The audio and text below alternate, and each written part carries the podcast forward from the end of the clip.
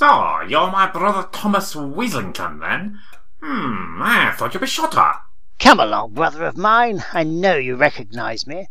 Why, it's not been more than a couple of weeks since we last dined together. Yes, at that supper club in Berlin, wasn't it? Berlin, old chap. Trying to catch me in one of your classic verbal traps, eh? When I know, other than the occasional sojourn to stately Cracknell Manor, you've never left the capital. I wouldn't wish to be accused of being forward, Mr. Weaslington, but I wondered if perhaps your basic human decency might shortly prevail upon you to greet me also. What? Oh, hello there, you woman, you... Everard Weaslington, is this how you welcome me, after only last Wednesday plighting your undying affection? Right, you're my good lady. Why, hello, my dear Euphemia. How delightful to see you again.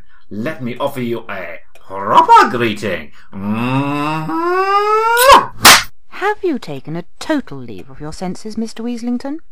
I am not some sixpenny strumpet to be treated with such impropriety. Perhaps, when you deem to make us husband and wife, I might, in private, consent to such blandishments.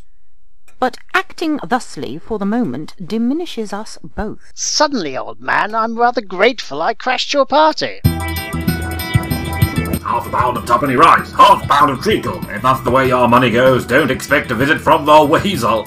Yes, undercover Time Weasel adventurer Dr. Weasel, along with Advik Goose, must unearth the obfuscated alien lurking amongst the Victorian gentry in Dr. Weasel and the Importance of Being Weasel, Part 3. Gentlemen, I believe my journey and lacklustre greeting at this terminus have fatigued me. I shall retire forthwith to my room to recover my senses, hoping, upon my return, to find that my Mr. Weaslington has recovered his wits. Allow me to show you the way, Mistress. Well, that was a right old oyster in the pickle jar, and no mistake, eh, Everard? Too right. I think she slapped me so hard my whiskers almost fell out. Look, that aside, and before you blow your stack at me, guessed I best explain why I'm here in mufti. In what? Oh, that disguise! Wait, you're in disguise? Well, not so much a disguise, old chap, more a nom de guerre, as it were.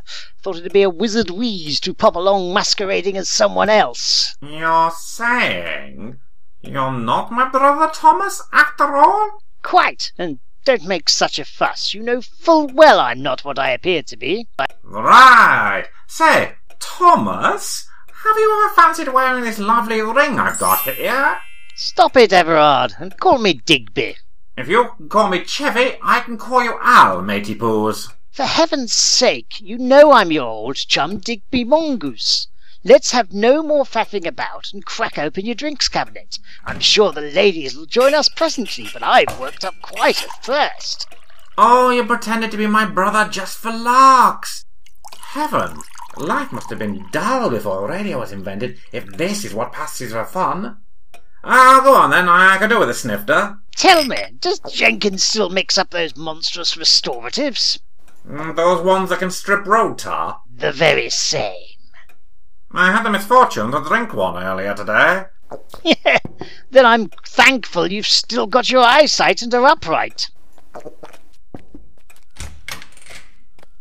Mr. Weaslington, Jenkins told me we had been joined by new guests. I take it this is your brother Thomas?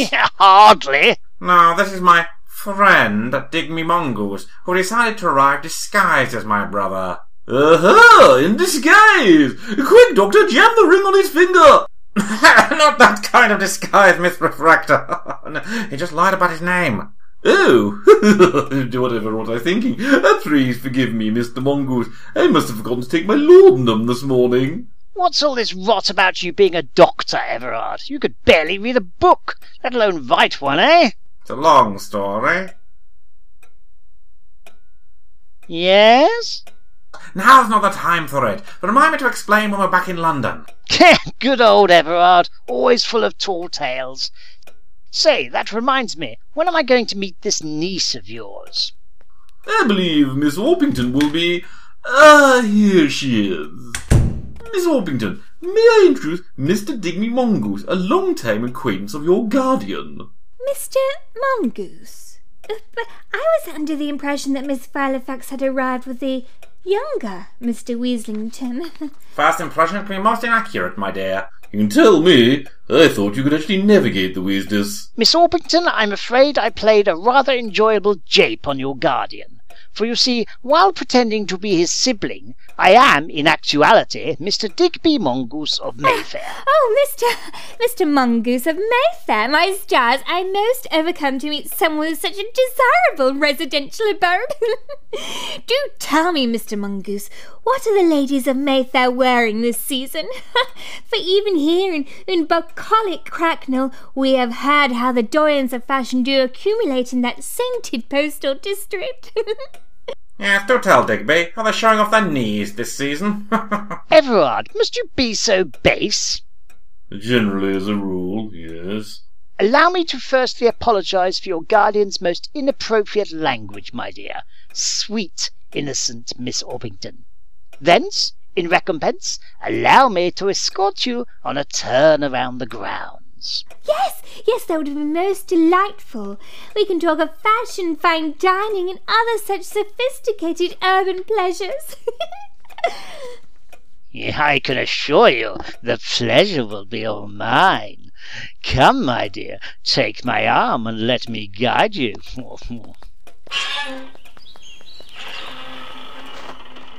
This has gone from bad to worse, Advik.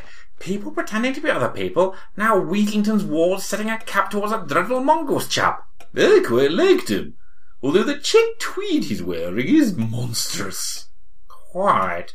And if that's not enough, my ballet fiancée, Miss Philofax, has turned up. Has she? I must have missed her coming down the stairs. She had a fit of hysteria or something when I didn't recognise her. Don't give me that look, Goose. How was I to know that hatted strumpet was Weaslington's lady? I rather assumed the Time Weasel would have briefed you better before sending you on this assignment, but now I wonder... Wonder about what? I wondered if they intended you to fail, Dr. Weasel, by sending you in half-blind. Oh, Groblocks, you're right, Advik. If, despite interfering in history, I fail and cause a massive time irregularity, they'll have all the evidence they need to finally put me on trial. Wouldn't the Time Weasel High Council know you're operating under FBI orders? No, that's the thing about the Finite Bureau of Interventions. They're totally secret and autonomous. Meaning, I'll be the fall weasel if things don't... Oh, hang on. Is someone coming? Maybe we'll get lucky and it'll be Flora Margie Parkswick. Ah, good. Mr. Weaslington, I was hoping to get you alone. There are matters of great import I must discuss with you. And you alone. Don't mind me, madam. I was just off to help Jenkins with the tea. Thank you, Miss Refractor. Now we are alone, most darling Everard. I feel that we can finally discuss the matter of our betrothal, of which last month we spoke at length. Betrothal? Yes, but we'd best wait until after tonight's debutante ball, my dear Euphemia, for I do not wish to overshadow Miss Orpington's grand entrance into society. I'm afraid this cannot wait, Everard, for my aunt, Lady Wokingham, will arrive shortly to discuss the announcement. That is, if she finds you a suitable match. Will Mr. Weaslington be judged a suitable match for Miss Philofax? Will Miss Refractor get to be the maid of honour? And is Digby Mongoose really the sort of chap you permit to escort your pretty niece unaccounted round the ground of your estate? I know I wouldn't. That cad!